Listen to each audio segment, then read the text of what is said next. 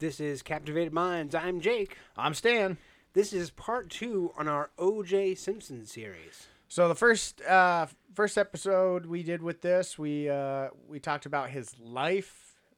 There was a lot of football talk in it. You know I don't speak Spanish.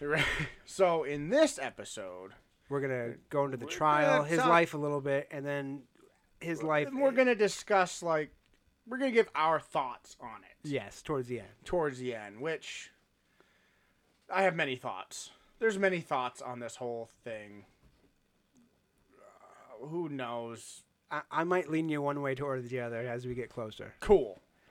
So for these two episodes, we've been uh, talking about one of the most famous killers of all time. So, well, he could be famous. Yeah. You, Well, I mean, can we technically call him a killer? He was technically acquitted.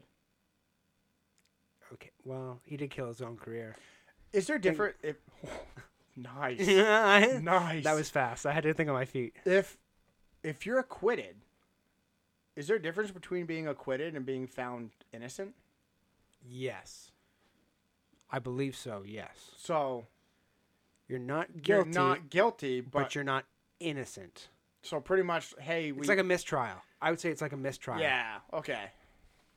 I was just thinking about that. Yeah, I, I would say it's like a mistrial. That's the best so way to kind of say it. that's why you know me and you talked about double jeopardy, I because you think, can't you can't get and I charged for the same. So I think that's why he hasn't just come out and said I did it. I did it because technically he could still be charged That's right. because he was just acquitted because there wasn't enough evidence to prove otherwise. Well, and we'll get into some other stuff too. Yeah.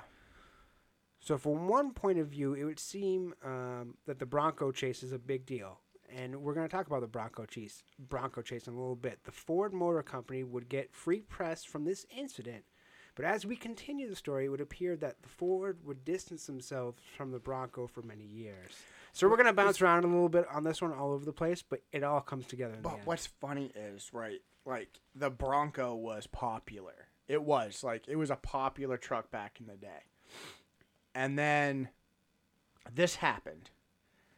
And it was popular even more. Everyone wanted a Bronco because they just saw this slow chase.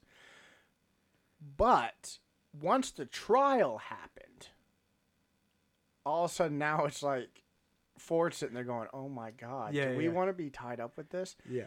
So they stopped making the fucking trucks. Yeah, I'll talk about it one second. like The classic Bronco was made from 65 to 77. In 77, another version is introduced to model. This model went from 77 to 96. Keep that 96 in mind. There were two types of Broncos that were made the SUV and the compact. With the first iteration of the Bronco, it was designed to be a competitor for the Jeep. It was also supposed to compete up against the Scout and the Toyota Land Cruiser. Car companies saw a peak in demand, so they jumped at it to make sales during this time. Like many things, as time went by, improvements became more and more relevant, and so improvements were needed with the Bronco. Every time Ford made improvements, they wanted to fix mistakes from previous iterations. On June 17th, 1994, the Ford Bronco would live on as being one of the most famous vehicles. This make and model would be famous for not something that would be typical. A white Ford Bronco holding O.J. Simpson went to be would become the downfall of the Bronco for years. to put this into a little context, growing up in the 1990s, car chases were a big deal, which we can talk about. Uh, to see a car chase on television was often a huge event. People would stop whatever they were doing to watch a live car chase. I can attest to watching a, many, a lot of car chases in my years.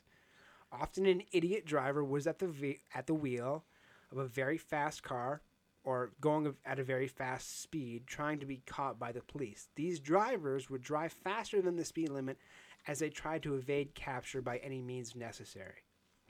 These drivers would swerve through the traffic. Oftentimes, they would endanger all the cars around them and any basically pedestrians or any human life around them. anyone who has not grown up in the 90s, I don't think realize the popularity of, Of a car chase. car chases because It was a like thing there were multiple shows about dedicated to extreme police car chases or world's dumbest criminals or you know you could go on and on and on and they were they were always on like MTV, True Crime TV, Or the news, actually. The- The, the the, new- news. right, the news, live too. chase, though. the news too, which was cool. Like if you saw it on the news, you were like, yeah, it's happening now. But then if you needed your fix, it's like, oh, you know what? I'm gonna go to TLC and watch some like Car chases. car chases. Chases were so popular that a fair amount of news helicopters would track the chase from above. All of the major car chases I've personally seen ended up with the police catching these individuals because these people would often make a mistake. This one mistake would cause them to think irrationally, create more fear, thus, they would make more and more mistakes. Common mistakes would include driving with tires blown out, driving in traffic jams, driving in a populated area, driving over car spikes, and driving in a populated area where people are walking. These types of chases could last an hour or they could last a couple of hours. It all depended on the driver and how fast they wanted to be caught by the police. It would also depend on the police and when the police would arrive at the scene to take this car down. They were always cool. Like you always saw that cop on the side of the road with a whole thing of like spikes, and all of a sudden whew, throws it out there. But yeah, you, you're absolutely right. These these guys would go, "Oh, I don't care if I have four blown tires. I can keep going." Going. And you can just see the sparks coming off the rims and they're just flying down Or how many cars we saw catch fire because the rims are just heating up. burning. Police would rush the driver as soon as they could get to the get the chance. Once the car was stopped or forced to stop, it would only be a matter of time before the chase was over. It was like like seeing, you know, a car wreck. You know something is about to happen. Police would often charge the car by foot, surround the car with police cars, lock them into a particular position. Um, they would surround the perp with guns armed, obviously, until there was some sort of uh, compliance from the individual. Now, I do like. Now, I understand this. Some individuals are. You could get charged with like a deadly weapon because you're using a car as a deadly weapon if you're driving through heavy areas of people and stuff like that. So I get their force when they do take Stupid someone, stuff, yeah. right? But I always loved when the the thief or whoever would roll the car 12 times and then the cops grab him by the arm and just like Yank them out. yank him right out. It's Yeah. like, dude, give him a minute. yeah. Now that we know the popularity and craziness of a police chase, we can dive back into this case. We also covered a bit of information about the Ford Bronco and how it connects to this case. The case itself is not very long, so towards the end of the episode, we'll be diving into the trial. The trial this, of this case is also famous, and we'll talk about that in a minute here. If you've been listening to our first part of the series, you'll know what the case is kind of a, about, but we'll kind of go over it a little bit. If you're listening to this episode, then get uh, get prepared because the juice is on the loose. O.J. Simpson was a football star. We're gonna have a little bit of a crossover uh, from the first episode, but just to catch up. O.J. was a football star and a famous actor. In '73, he was in the NFL. He was the NFL's most valuable player. And on our previous episode, we talked about his full life and his full career. O.J. Simpson was married to Nicole Brown on February 2nd, 1985. He had retired from professional football during that 1980 year. Simpson and Brown had two children during the course of their marriage. Their children are Sydney and Justin. The, this marriage was short lived and only lasted seven years. Within 1989, Simpson pleads no contest to spousal abuse. Nicole Brown files for divorce February 25th, 1992. In 1993, Simpson and Brown tried to reconnect one last time, but it seems like it was adding gasoline to a fire. Now it's like we said in our first the first episode. He was married once before to his first wife, but it it almost seemed like because how popular he became. You know, if you look at football players' lives, right? When they have a girlfriend or fiance, that is the girl they've been with either from high school or through college, and that's the girl they stay with Some of them. actually most but it's when they cross over to the celebrity limelight That's when they upgrade. Right? that's when it's it's they're walking the red carpets and stuff like that, and it's it's almost like this. Oh, I I give a shit about what these people think of me. It's an ego thing. Right. So it's I need to ditch my plain Jane wife. I know how crappy that sounds, but that's how I've seen most of these celebrities what how they do it. So they have they they want someone like at the time at this time 80s and 90s the most popular thing was tall blondes with big boobs. It's what it is. Yeah. If you look at every single celebrity male on their arm was a, either a celebrity woman or maybe an athlete or whatever who was tall and blonde and if they weren't blonde they dyed their hair blonde that's how it was so he, he it was one of those things where nicole his wife his first wife was beautiful she was gorgeous Yes, you did show pictures. and i have time. pictures on our instagram of his first wife she she was a gorgeous woman Yeah. but he wanted this hot blonde to be on his arm, walking red carpet when they did things. But I also think that football may have done something to this guy. Maybe he got rattled too much. Maybe. Or maybe he was on steroids and never told anyone. He was also a celebrity too. Right. So that could have gone to but I mean, with like too. the spousal abuse and stuff, like if I remember correctly, his first wife didn't say anything about spousal abuse. No, abuse. I don't remember you talking about that at all. I don't remember ever reading about it. It was with Nicole is when all of a sudden the spousal abuse Something happened. something So.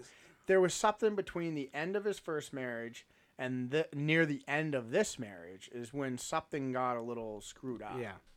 From what we can tell, their marriage went from uh, one of love to one of hostility very quickly. What we can look at is the decline in fame as one major factor of in the abuse of Nicole Brown. All abuse towards anyone in any form is a bad thing. We are just giving context to his mental state at this time. 1989, we can clearly see that their relationship is no longer working like it once was. Any and all forms of abuse can clearly be blamed on Simpson, knowing what we know now. 1992, Brown files for divorce due to Simpson's ongoing abuse. At this point in the relationship, it is clearly over, and that did not sit well with Simpson. Their history, plus their, their abuse and mental instability, would be their ma- three major factors in this case going forward. 1993, they both try to reconnect, but things do not work out. Either she became sick of his unwillingness to change, or he became jealous of her dating, or it's a combination of both.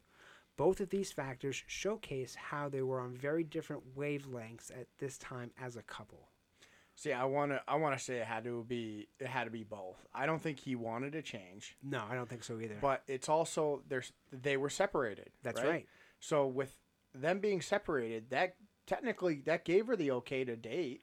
I mean, that's the thing. If But you're, they're not fully divorced yet. If you're not fully divorced, but you're separated and you're about ready to get divorced, That's a whole- that- you're not it's dating. You're not it's dating. not cheating or anything. She's, you know, trying to get back out there. That's, That's what it is. But I could see that that's building his jealousy. and that jealousy could spark maybe- something. Right? Maybe he came across a picture, or Letter, s- or, letter or something phone from call or something. yeah, Yeah. from another guy, and go, "What is this?" or saw her with another guy. yeah. June 12th, 1994, 6:30 p.m. Brown goes to who da- her daughter's dance recital. Afterwards, she meets up with some friends for dinner at the Mal- Luna located within Brentwood. She is also visiting a Ron Goldman who works at the restaurant. Goldman offers a ride to Brown to drop her off at her house. 10:40 to 10:45 p.m. Brian Kato Kaelin, who is at this point a house guest of Simpson, hears a thumping noise on an adjacent wall. He goes outside to locate the cause of the noise, but doesn't see anything. To note, Brown's home is only located a couple miles from this guest house. 10:50 to 10:55 p.m. A nearby neighbor witnesses Brown Brown's white Akita alone with bloodstains on its paws. 11 p.m., a limo driver who has been waiting since 10:25 p.m. watches Simpson leave his house. The driver brings Simpson to LAX for a Chicago flight. 10:45 p.m., Simpson flies off on his Chicago flight. Coincidence? Maybe. Maybe. June 13th, 1994, 12:10 a.m. Brown's dog leads the neighbors to the deceased's body of Goldman and Brown. Both of these bodies were located at the gate. 4:15 a.m. Simpson checks into his hotel in Chicago. 4:30 a.m. Police arrive at the home of Simpson to inform him of Brown's murder. To their surprise, Simpson is not there, they but they do manage to find his white Ford Bronco locate laced in blood and a bloody glove that matches a bloody glove found at the crime scene. Uh, 10:45 a.m. Police obtain a warrant to search the property of Simpson. This also includes the white Ford Bronco. Yeah, because once you once you have a warrant, you don't actually need the person No, because No. you have that. it's been signed by a judge. Yep. You have uh, some sort of evidence. so it there. doesn't matter if you're there at your home or not. They can go ahead and go in as long as they have the right authorities, the right, right. paperwork. 12 uh, p.m. Simpson returns to LA from his trip within Chicago. Simpson arrives home and is arrested on the spot. He is cuffed and brought in for questioning. June 15th, 1994, Robert Shapiro becomes the attorney for Simpson. June 16th, two separate funerals are held for Ron Goldman and Nicole Brown. O.J. Simpson and his two children are in attendance for Brown's funeral. How awkward would that be? That's real. That's a little. You I know saw what the mean? photos, and So it's it's, like- it's, it's screwed up. So here's the thing. Like I understand. That's a tough To, situation. to me, it's if you're being accused, right? If the accusations are there, I don't think you should be there.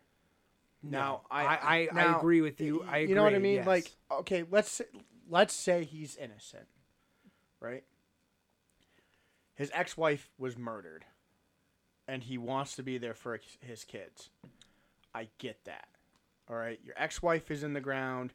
That's your kid's mother. You want to show show support, but to me, it's bad taste. if I you are- it's yes, it's bad taste because, like, if it was me, if I was in his shoes, I'm being blamed for it.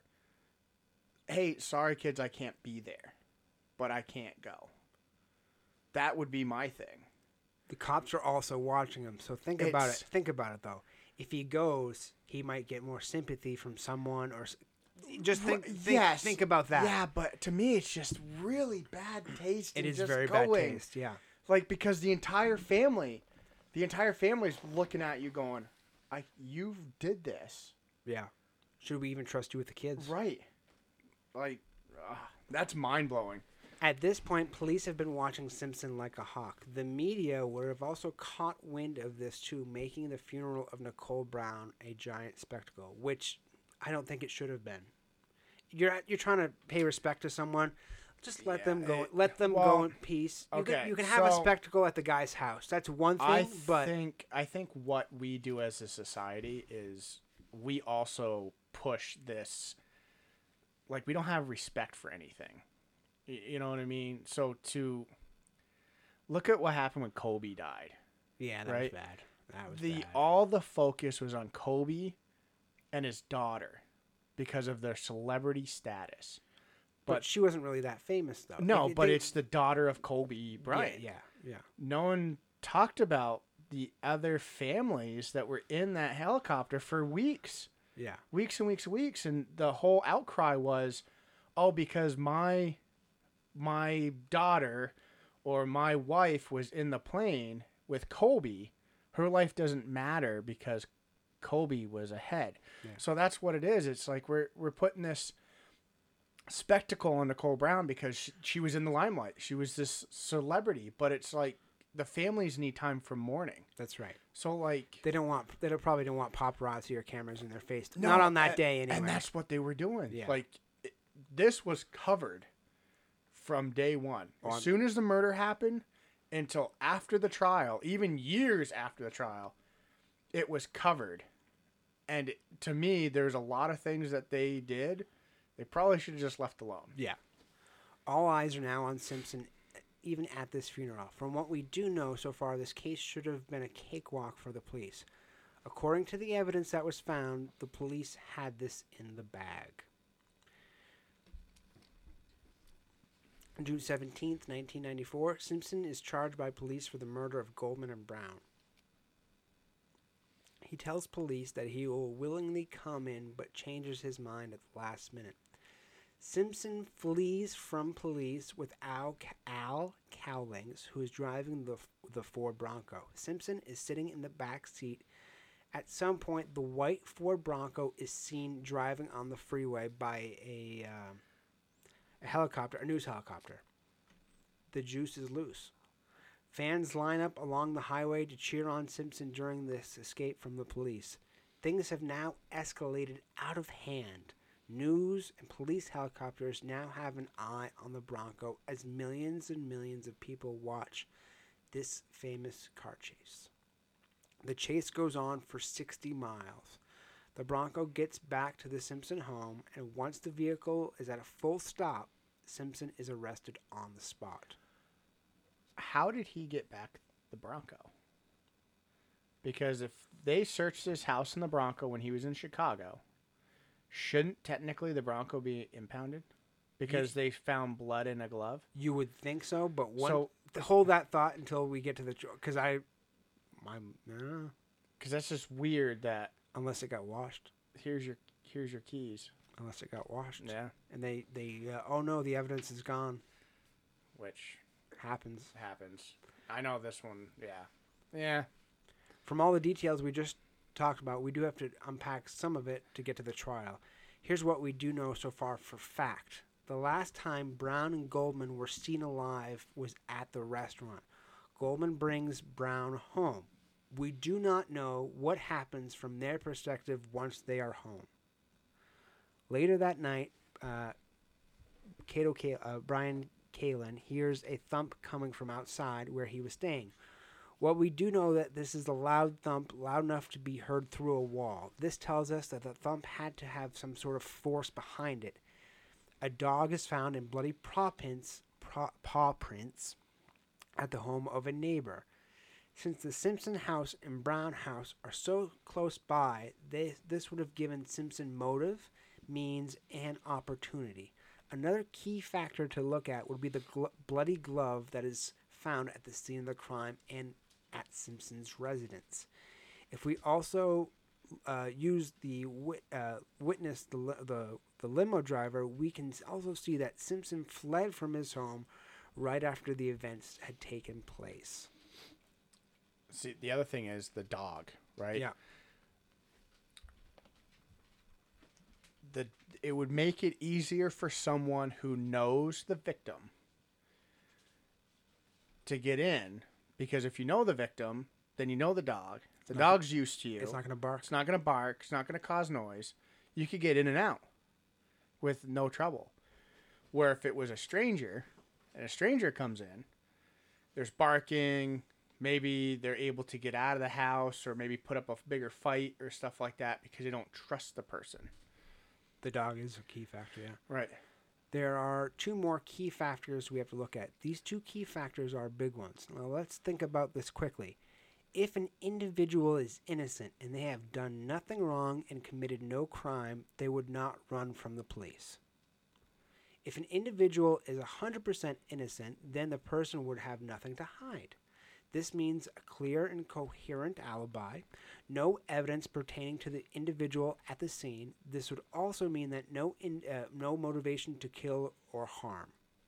Police may, tr- may try to uncover a motivation if you are innocent, then there is nothing. To, if you're innocent, then there is nothing to hide. O.J. Simpson flees the scene of the crime uh, the night of his flight. He was on the flight while the bodies were being discovered. He also flees the police a second time. You do not flee the police if there is nothing against you. Yeah. See that it's just it doesn't make sense. It doesn't because if you're innocent, you're not running. then, then you're fine. That's right. Like okay, you guys are blaming me for this, but I didn't do it. Okay. Yeah, I, I know you're going to try to get motive. You're going to try to get something to get me, you know, involved with this. But if Yeah. I'm 100% innocent, then I know for a fact that I didn't do it. But he flees twice. Not just once, Twice. twice. So that should say something. There's also a vast number of details that support the case against Simpson. It was a night that would live on in infamy. After the media spectacle that was the car chase, Simpson was in yet another predicament. He was now facing charges as a fugitive as well as charges for double murder. It would also seem like this once famous star had fallen and had fallen hard. Besides these two horrible acts, he would also be put he also put the Bronco out of commission. Whenever someone says Bronco now, they typically associate it with the famous Simpson car chase. Simpson had now become a different kind of famous. His fame early in his career was associated with a positive thing, but now he's famous for only committing horrible acts. This would lead to a whole his whole career changing and his personal perception changing from the uh, changing from the public. Yeah. You think Ford could sue for defamation of character? Yeah, probably You know what I mean? Because you, you, you- gave you, lost them millions of right. dollars. You gave the Ford Bronco a bad name, yeah. and there's nothing wrong with it. It was just because. You drove. you drove it? That's right. See, that's yeah. If Yeah. I was Ford, I'd find a way around that. Oh yeah. July twenty second, nineteen ninety four. Simpson pleads not guilty. Simpson also gets his mugshot taken and he does not look happy. At this time, he also states that he is not guilty. During this time, a judge is also assigned to the case. Things on the stage are starting to heat up. September 9th, 1990 1994, the prosecution in this case makes it very clear they do not want the death penalty. They do they make the choice that they are going to pursue life without parole. Which is weird because this is in California, right? That's right. The death penalty Ah, is the still, death penalty is still is a still a thing, thing. in California. Yeah. Yes, that's right. Because I want to say they were the one of the first to actually abolish it. No, they still use. I'm sure in extreme cases they still. Still do it. I would say so. Yeah. November third, 1994. The members of the jury are selected for this case. January 11th, 1995. The jury of this case is brought together. I wonder how hard that was, because to pick a jury, the jury has to have no information. No biases either. right about the case but because this is was a nationwide thing you would think it would be extremely hard oh well we got aunt pat from down the street she has no tv and doesn't read newspaper so she's good Yeah, that's right. While we are starting to know that this trial is, is large, there are large gaps of time between each milestone.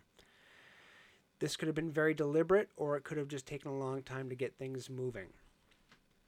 The framework is now set uh, to, for this case to move at a faster rate. Between uh, January 15th and 16th, 1995, both of Simpson's lawyers stopped speaking to one another. One lawyer states he is no longer on speaking terms with the other lawyer in the case. We're talking about Simpson's defense at, th- this point. January 18th, 1995, Johnnie Cochran becomes Simpson's defense lawyer. Cochran was a lawyer that would deal primarily with high profile police brutality cases. Besides having Simpson as a client, he also had Michael Jackson as a client. He would often take cases that would depict questionable acts against African Americans done by the police. This judge, uh, the judge, also allows the jury to hear the, uh, from about previous abuses from Simpson to Brown.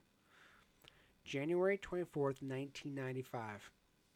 The prosecution team begins with their opening statements. From their statement, it is made clear that Simpson killed uh, Brown out of rage and jealousy. January 25th, 1995, Cochran and the defense team make their opening statement. From their point of view, it was about the police wanting a win and moving in because they had a rush in judgment. Both opening statements cannot be true. One statement is clearly telling the truth, while one is using a distractic as a ta- uh, as a form of tactic. While one statement explores motive, the other exploits the police. So you can see what they're trying to do. January 27th, 1995, O.J. Simpson has a book released. Of course he February, does. February 3rd, 1995, Simpson's sister in law takes the stand. Denise Brown testifies in court. From her statement, she tells the court that Simpson was very abusive towards his ex wife. So now they're trying to paint his character a little bit of, okay, this wasn't a one time thing. He's been doing this for years. Right, and that's the whole thing about all the witnesses and stuff. You're establishing the character. You're you're trying to give the jury all the information they need to come to a conclusion whether he did it or not. That's right. February 12th, the jury visits the Simpsons' house as well as the Brown house. Brown's house is now labeled a crime scene. I didn't know they did that. I didn't know they did that either. That's crazy. This is, yeah. So, what seems a little odd would be the fact that the jury visits these two locations. I've never heard of that, and we've done a, a few cases on murders and trials and things like that, but never heard this. It would seem like it would have been easier to have photos taken and move the trial along Right. faster. Take photos of the crime scenes instead of could bringing. you all right, could you imagine what, like if, what if the jury tampered with something? like I was a juror Yeah. and I I don't know, I think I'd be excited. If I walked in one day and they're like, "Hey, we're going on a field trip." Where? To the murder scene? Like Okay, I know how creepy that sounds, but Yeah, it does. I'd be like, that that'd be kind of cool. but what if you accidentally like stepped in blood? And Oh, that- could you imagine? And then like now it's implicated that you did, did it. it? Yeah. Yeah. like, oh, this is not me. He did it. There's blood on his shoes. Or what if they saw didn't see evidence that was supposed to be there? Like what? Right. Like, what do you do? I would say Like- photos. The police should have Photos would would have make been more better. sense. You'd want everyone and anyone out of the out of the Location. crime scene as That's much right. as possible. Not invite more bodies. No. March twelfth, uh, March twenty first, nineteen ninety five. Kato Kaelin takes the stand for the second time.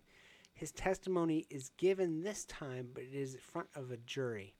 He states that hours before the murder, uh, he states that bef- hours before the murder, Simpson was with Kaelin. Drug dealer? I think it's his drug dealer. Uh, yeah. Yeah. April 4th, 1995, a criminologist named Dennis Fung states that proper protocols in this case were not done correctly.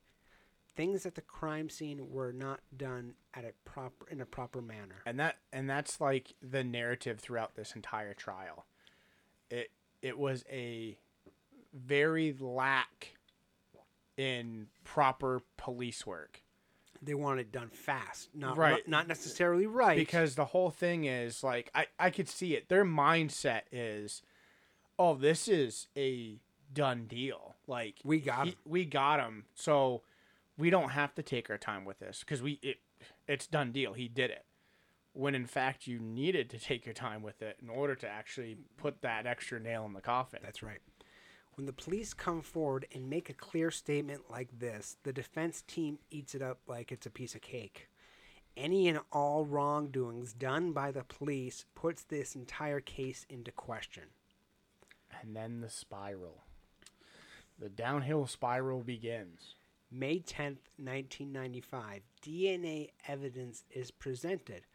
From this testimony, we are able to discover that 170 million people share the same genetic code similar to Simpson. that's weird That is weird. A drop of blood was found at the crime scene matching the killer. So pretty much what they're stating is, hey, look, this blood spot matches Simpson, but it also matches 170 million people. That's right. That's what they're that's what they're kind of getting at. Like, oh- oh well, it matches him. It matches all these people too. Yeah. June 15th, 1995, Simpson tries on the leather gloves from the crime scene and he states they are too tight. Her, from a photo of him wearing the gloves, they do not to be appear to be tight at all. What is kind of funny though is that within this photo we can see a bailiff looking over at Simpson like, "Yeah, those gloves fit just fine." And it's from the bailiff's reaction. That's what make the photos good. Not him wearing the glove, but from everyone's Uh-huh. reaction nearby. August 29th, 1995. Tapes are released with Mark Fuhrman making countless racial slurs and bragging uh, about his use of police brutality.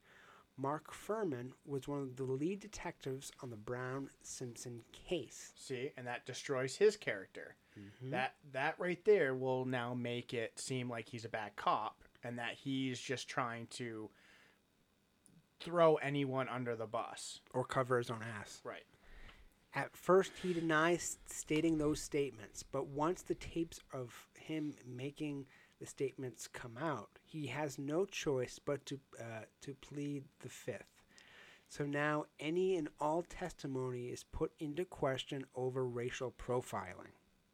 Yeah, that's the whole thing. The whole thing is, oh, you're only blaming OJ because he's a black male. Like he's a he's a black man, so you're that's what it is.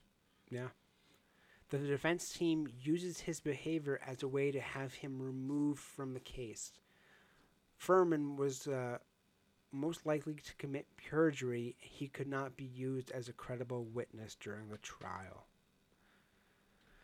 September 28, 1995, the defense team gives its closing statements. The famous line is also spoken by Cochran If the glove does not fit, you must You acquit. must acquit. October 3rd, 1995, Simpson is found not guilty. The jury only deliberates for two hours, which is not a long a ti- not a lot of time at all. They offer him being not guilty. Simpson is now a free man and will not face any charges over the double murder. So he was found not not guilty. So if he wanted to come out and say he did it, He can't. he can't be That's right. arrested again. The trial was a media frenzy, and the fact it lasted so long only added to the madness. When cops admit to wrongdoings, that's when things do not uh, look right. All the evidence brought forward uh, by the police is put into question. So now everything that the police have been doing in this part of LA is now uh, probably under a microscope, and they're all being Oh. watched like hawks by Yeah. DA or all these other people, internal affairs. Internal Affairs probably went through this entire precinct and ripped it right apart. And there's probably a lot of cops that lost their jobs and stuff because it it was, hey, look, you guys dropped the ball big time on this. Yeah. With all those details from the murder and the trial, this is very tough to believe that Simpson did not do it. There are a number of mistakes made by the police, and those mistakes would cost the police the trial. All of the testimony and evidence clearly paints a picture of a jealous ex husband who did something because his ex wife had moved on. Simpson was now clearly famous once again, but this time it would be for getting away with murder in cold blood. At this point in the episode, we will begin to slowly wrap things up. Simpson was not found guilty of the double murder. He was sued by the victims' families for wrongful death. The civil rights trial takes place in 1996 and only lasts four months. Later, the, that jury would find him guilty. He was charged with wrongful death of Goldman and Brown, and he's forced to give up $33 million in damages to both families. It would also appear that the first trial did not end how people thought it would have. The second trial is a way of fixing the mistake of the first one. While a person cannot be charged with the same crime twice, they can be charged with a different crime. Paying out that mu- much cash must have been a serious blow to his ego and to his wallet. Yeah, because he ended up having to sell like almost everything in his life, like all of his memorabilia, everything from games, signed stuff, you name it. I think he had to put his house up for sale. That's a lot of money. Like he had to give everything away, which good. While that does sound like a, uh, the, okay, so here you go. The juice is on loose once again. While that does sound like a children's book, it is a real statement. This case and this trial has become so popular over the years that they made it into an FX TV show.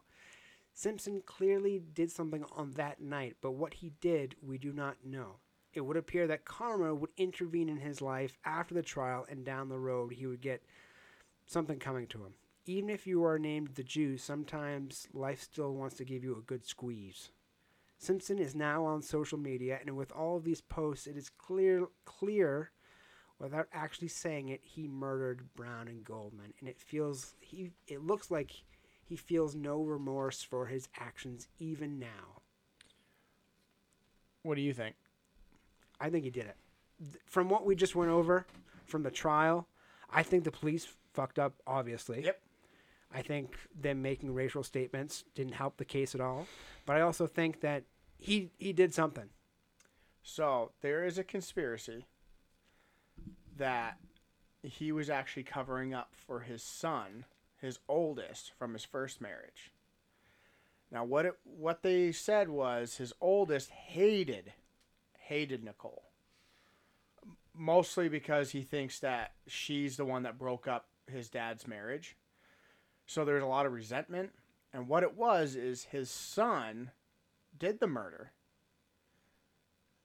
and called his dad and said, I did this, what do I do?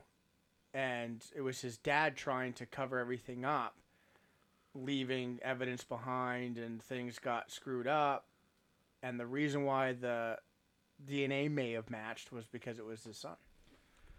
Think about this. So, if the houses are pretty close together and the limo driver was there the whole time, he didn't use his truck.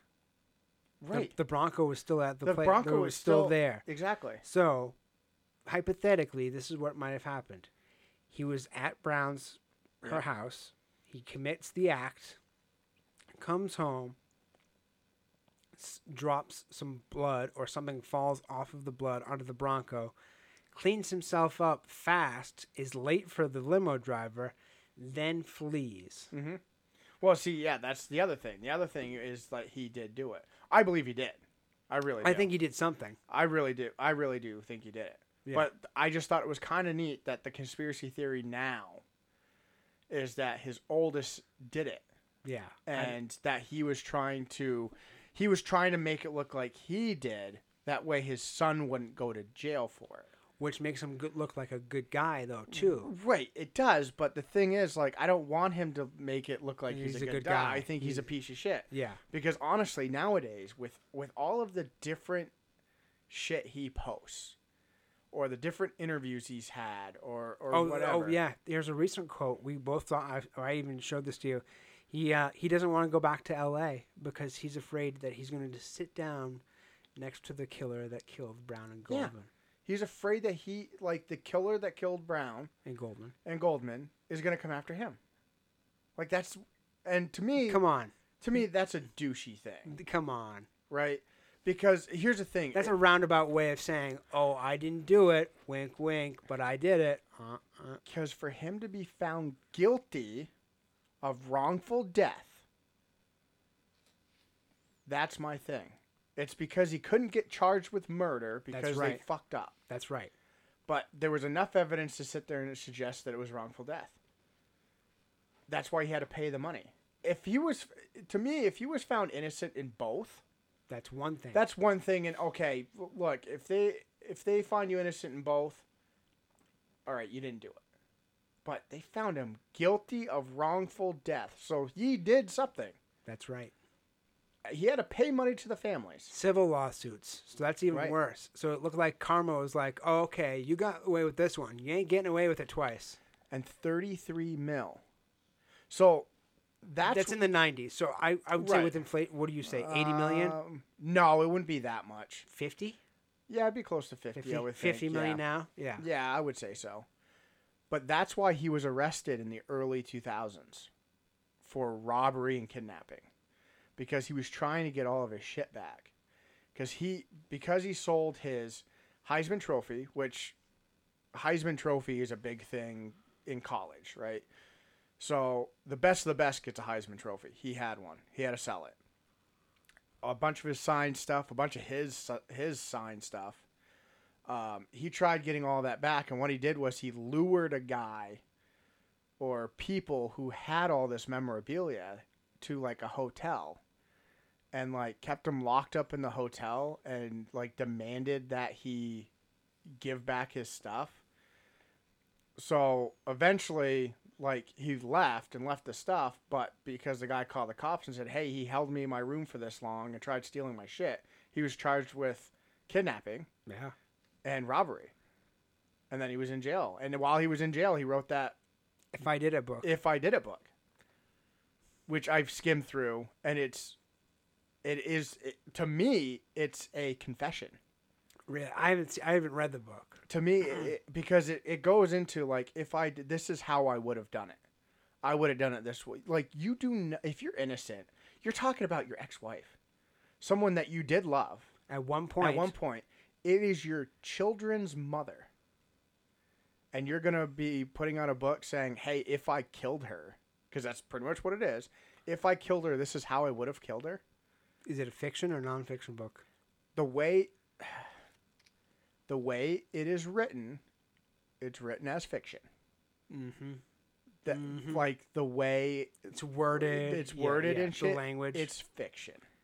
But to me, no, it's like an open letter to like, hey, I did it. He changed a few things, like, oh, I would have done this and I would have done that. But it's like, why even write the book?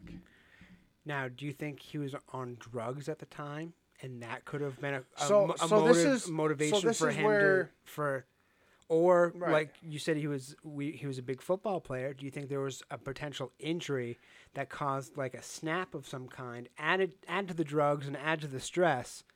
You get a I think serial when killer. he, so near the end of his career, he had a knee injury, right?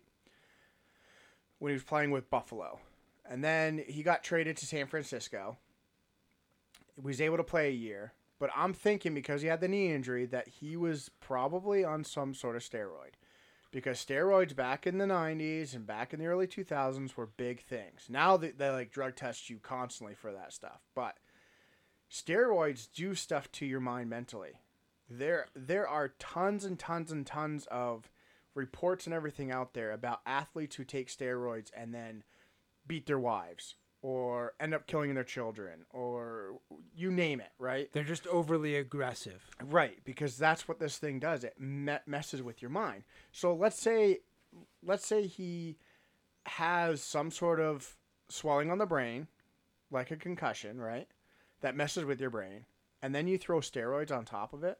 Maybe that's why he turned so angry, and maybe that's why the abuse started happening, and then maybe that's why, you know, like little things would set him off, and then there's the jealousy. which again is something messing with your mind. Oh, okay, she's cheating. Okay, what's she doing now? Who's she with? Like all these little things could add up and compound into him being what we just went through in the trial Right. the case. and even people that have met OJ, like the first couple times, I mean, Dave Chappelle says it. I was best. wa- I I, see- love See, his. I, I was if you get- if our listeners get a chance, look up Dave Chappelle on YouTube and his reaction with O.J. Simpson. It was the three different times Yep. he met O.J. Simpson. and then he's like, the last time I met, I saw OJ, I was like, that guy did it. that's right. And honestly, like, I remember this when I was just a little kid. I see. I don't remember this very much. Because my mom watched this religiously. It was nonstop. The trial was on every single day or every other day, however they did it, right? And she watched it constantly, constantly. Con- and then when it came out that he was not guilty, everyone was in an uproar because they were like, "What are you doing? He is guilty." He's guilty, but the police screwed up. That's what it is. Because they didn't want to do their job correctly. They just wanted it done and over with. They thought it was a for sure thing. cut and dry Yep. case. Hey, we've got blood, we've got motive, we've got means, we've got opportunity, we've got the weapon, we've got the escape vehicle, we've got everything sealed in a pretty bow. Here you go, Yep, Judge. So there's nothing we have to do about Yeah. it. Like there's nothing else we need to do yeah, when they should have like covered their own asses. That's what right. They should have done. but that's all I've got for uh, O.J. Simpson Part Two. Yeah, so hopefully you guys enjoyed. If you want to follow us on Facebook, it's Captivated Minds. Instagram's at Minds Captivated. Email us at captivatedminds2 at gmail.com. We have a P.O. box, and our Instagrams are listed in the show notes. Wherever you listen to us, please uh, remember to turn on your notifications so you get updated when we drop new episodes. And if you also listen to us on Apple Podcasts, leave us a review. We'd love to hear from you. Yeah, so thank you all for listening. Thank you.